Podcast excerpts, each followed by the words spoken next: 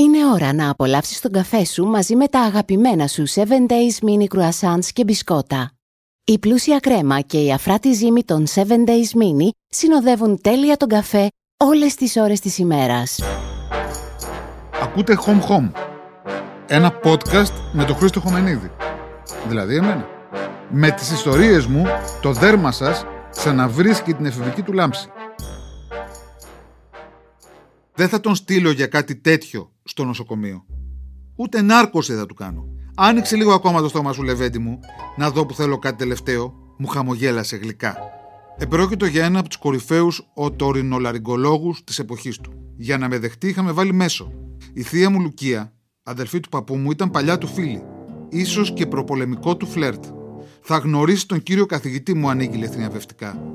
Το ιατρείο του, πάνω στην πλατεία Κολονακίου, είχε βγει λες από ταινία εποχής. Ο ίδιος επίσης. Πρέπει να είχε περάσει τα 80.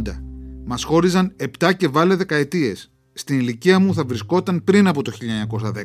Φορούσε κάτω από την αστραφτερή του ποδιά κοστούμι με πρασινοκόκκινα καρό, κατάλευκο πουκάμισο με το μονόγραμμά του, γραβάτα με χρυσή καρφίτσα, χρυσάμανε και τόκουμπα. Γυαλάκια με χρυσό σκελετό ακουμπούσαν στην τεράστια καμπουρωτή του μύτη. Τα χέρια του, με νύχια περιποιημένα σε μανκιουρίστα, ήταν γεμάτα γερωτικού λεκέδες. Παρέμενε ωστόσο εξαιρετικά κοτσονάτος, στιβαρότατος, με μάτι σπινθυροβόλο. Μου χάρισε το πιο γλυκό χαμόγελό του, είδα και τα χρυσά του πίσω δόντια και έχωσε μέσα στο στόμα μου ένα μεταλλικό εργαλείο. Η μάνα μου και η θεία Λουκία με ακινητοποίησαν μαγκώνοντάς με από τους ώμους και τα πόδια. Με μία και μόνο βίαιη κίνηση, σαν να άνοιγε ένα μπουκάλι μπύρας. Ο κύριος καθηγητής έκοψε τα κρεατάκια, τα οποία ευθύνονταν για την ευπάθειά μου στα κρυολογήματα, για το σχεδόν μόνιμο συνάχη μου. Ο πόνος υπήρξε φρικτός. Το ουρλιαχτό μου πρέπει να ακούστηκε μέχρι το δρόμο. Η αμαγέλε κάνει εμπρός μου, γέμισε αίμα. Έτσι χειρουργούν τους άντρες, μου είπε ο κύριος καθηγητής, και άρχισε να μου διηγείται για στρατιωτικά νοσοκομεία στην Πίνδο, στο έπος 40, ίσως ακόμα και στη μικρασιατική εκστρατεία. Δεν άκουγα σχεδόν τίποτα. Τα αυτιά μου βούιζαν. Δεν πάμε για ψιλοπίδημα στο νοσοκομείο, γύρισε και επανέλαβε με θριαμβευτικό ύφος στη θεία μου και στη μάνα μου. Πράγματι, αμέτρητη ψήλη πήδηξαν από εκείνο το ανοιξιάτικο απόγευμα του 1976 μέχρι σήμερα, κι όμως εγώ δεν νοσηλεύτηκα ούτε για μισή μέρα. Ξέρω καλά εν τούτης, στο πετσί μου, την καθημερινότητα των νοσοκομείων. Έχω περάσει εκεί μέσα δύο σχεδόν χρόνια, ως συγγενής ασθενών. Τον Ιανουάριο του 1979 ο πατέρας μου διαγνώστηκε με καρκίνο. Η νόσος είχε ξεκινήσει από τον πνεύμονα. Κάλπασε ωστόσο στα μουλοχτά. Όταν έδωσε τα πρώτα σοβαρά συμπτώματα, είχε ήδη επεκταθεί στα οστά, στο σηκώτη, στον εγκέφαλο. Κάνοντας μαύρο χιούμορ, θα έλεγα ότι διαγνώστηκε καρκίνος με ολίγη από πατέρα. Η λέξη θεραπεία αποτελούσε στην περίπτωσή του εφημισμό. Όλη η προσπάθεια των γιατρών αποσκοπούσε στο να γίνει το διάστημα που του απέμενε όσο το δυνατόν πιο ανώδυνο. Να παρηγορηθεί σωματικά και ψυχικά ο άρρωστος. Και βέβαια να παραμείνει στην αισιόδοξη άγνοιά του. Έκρυβαν τότε από τους καρκινοπαθείς την κατάστασή τους. Τους φλόμωναν στα ψέματα. Το θεωρούσαν ανθρωπισμό. Στον μπαμπά μου είχαν πει ότι επρόκειτο για την αναζωπήρωση μιας κατοχικής αδενοπάθειας.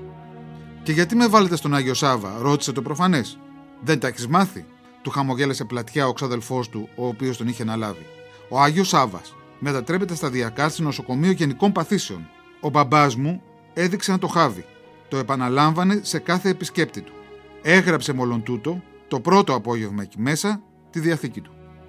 Η αρρώστια και ο θάνατος του πατέρα μου, προτού εγώ να συμπληρώσω τα 13, με καθόρισε. Έχασα πρώτον εκείνο που θαύμαζα περισσότερο, που μου φαινόταν ο πιο έξυπνος, ο πιο μαγκιόρο. Στερήθηκα την ευκαιρία να τον απομυθοποιήσω, να τον κατεδαφίσω κατά την εφηβεία μου και έπειτα σταδιακά να τον φέρω στις ανθρώπινες διαστάσεις του. Συνειδητοποίησα δεύτερον ότι όλοι μας βαδίζουμε διαρκώς στην άκρη του γκρεμού. Ισορροπούμε πάνω από την τρύπα του τάφου μας, όπως έλεγε ο Νίκος Εγκονόπουλος σε ένα θαυμάσιο ποίημα του. Η βιωμένη αυτή γνώση θα μπορούσε να εξελιχθεί σε πεποίθηση ματαιότητας. Να με κάνει βαθιά απεσιόδοξο, ξένο προς τη χαρά. Ή να με κάνει αντίθετα βουλημικό της απόλαυσης, ανίκανο να αντισταθώ σε οποιαδήποτε υπόσχεση ειδονής. Με έκανε καλλιτέχνη η μάνα μου έδωσε στον επίλογό της τελείως διαφορετικό νόημα. Όταν την Πρωταπριλιά του 2007 Σήκωσε το μανίκι της και μου έδειξε το γρομπαλάκι που είχε πεταχτεί στον αγκώνα της. Εκείνη κόντευε τα 70 και εγώ είχα περάσει τα 40. Τι να είναι, με ρώτησε μάλλον ανέμελα. Τι να είναι, τίποτα δεν θα είναι. Κάνα καρούμπαλο, κάνα λίπομα. Έπρεπε το γρομπαλάκι να μεγαλώσει. Να γίνει μέσα σε εβδομάδες από καρύδι μανταρίνι, για να επιστρέψει η μάνα μου από το Σούνιο, όπου είχε ήδη ξεκινήσει τα μπάνια της, και να πάει για εξετάσεις. Τότε μάθαμε από τους γιατρούς ότι μπορεί κανείς να πάθει καρκίνο και στο χέρι. Πω ο συγκεκριμένος καρκίνος ονομάζεται σάρκωμα και είναι τρομερά επιθετικός και ότι ως μόνη αντιμετώπιση προτείνεται ο ακροτηριασμός. Το χέρι μου δεν το κόβω. Έχω υποφέρει πολλά. Έχω ζήσει 7 χρόνια τα πιο τρυφερά μου έγκλειστη, στη βαθιά παρανομία. Όμως, το χέρι μου δεν το κόβω. Γιατροί, φίλοι και συγγενείς έπεσαν πάνω της για να τη μεταπίσουν. Εγώ έδεσα πίσω από την πλάτη το δεξί μου χέρι επί μία ολόκληρη μέρα και έτρεξα ύστερα να της ανακοινώσω τα αποτελέσματα του πειράματος. Μπορείς να κάνεις τα πάντα μαμά με το αριστερό. Μέχρι γραβάτα να δέσεις. Ως και να γράψεις. Τα γράμματά σου στην αρχή είναι παιδικά, πολύ σύντομα όμως βελτιώνονται. Μου χαμογέλασε τρυφερά, μα και συγκαταβατικά. Σε ευχαριστώ, μου έκανε. Το χέρι μου δεν θα το κόψω. Θα χάσεις τη ζωή σου. Η ζωή δεν αποτελεί αυταξία. Δεν την τρως αφρίζει ξαφρίζει. Σε μεγάλωσα, σε καμάρωσα, δεν έχω πλέον υποχρεώσεις. Έχω άρα την ελευθερία να αποφασίσω για τον εαυτό μου.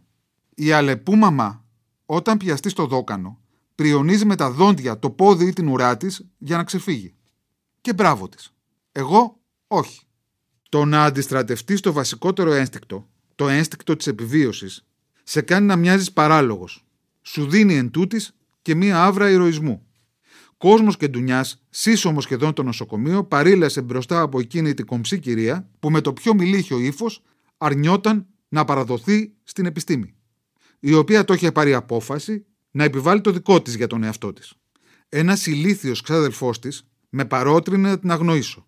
Να δώσω εγώ εντολή να την ακροτηριάσουν στο χειρουργείο, και άμα μετά δεν της αρέσει, πηδάει το παράθυρο. Τον κοίταξα με αηδία. Ένας σπουδαίος ορθοπαιδικός επιτέλους την κατάλαβε. Ανέλαβε να την εγχειρήσει να της αφαιρέσει το μεγαλύτερο μέρος του όγκου, δίχως να της κόψει το χέρι. Δεν υπάρχουν, μου είπε, ασθένειες. Ασθενείς υπάρχουν. Ο καθένας είναι μοναδική και ανεπανάληπτη περίπτωση. Άξια κάθε σεβασμού. Το είπε και το έκανε. Μη φανταστείς ούτε για μια στιγμή ότι θεράπευσα τη μαμά σου. Μου τόνισε όταν ευγνώμων τον αγκάλιασα έξω από το χειρουργείο. Ο καρκίνος θα επιστρέψει δρυμύτερος. Υπάκουσα όμως στο θέλημά της. Ο καρκίνος αναζωπυρώθηκε μόλις σε τρεις μήνες και τη σκότωσε σε άλλους τέσσερις. Μέχρι την τελευταία στιγμή η μαμά μου είχε στο πρόσωπό της τη γαλήνη της γυναίκας που έχει ζήσει και που πεθαίνει με τους δικούς της όρους. Από τα νοσοκομεία παραδόξως δεν διατηρώ μονάχα μαύρες αναμνήσεις. Υπήρξαν πολλές φωτεινές στιγμές. Είδα να εκφράζεται έμπρακτα εκεί μέσα το νιάξιμο προς τον πλησίον.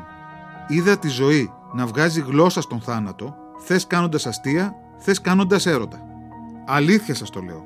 Το περιβάλλον του νοσοκομείου εμπνέει τους ανθρώπους να φλερτάρουν, να ενδώσουν στο αίσθημα ή στην κάβλα της στιγμής εντονότερα από όσο το πιο hot club.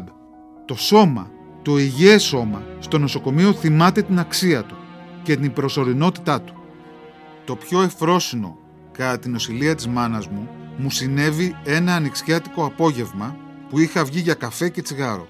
Ένας άντρας πετάχτηκε, άνοιξε την πίσω πόρτα και βοήθησε να βγει μια κοπέλα που φορούσε νυχτικό.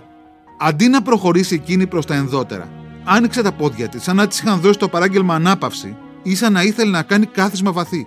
Και τότε, και τότε γλίστρισε από μέσα της ένα μωρό. Γεννήθηκε εκεί, μπροστά στα μάτια μας. Γιατροί και νοσοκόμοι έσπευδαν, ενώ εμείς, οι κοπιώντες και υπεφορτισμένοι, γελάγαμε και βουρκώναμε ταυτόχρονα.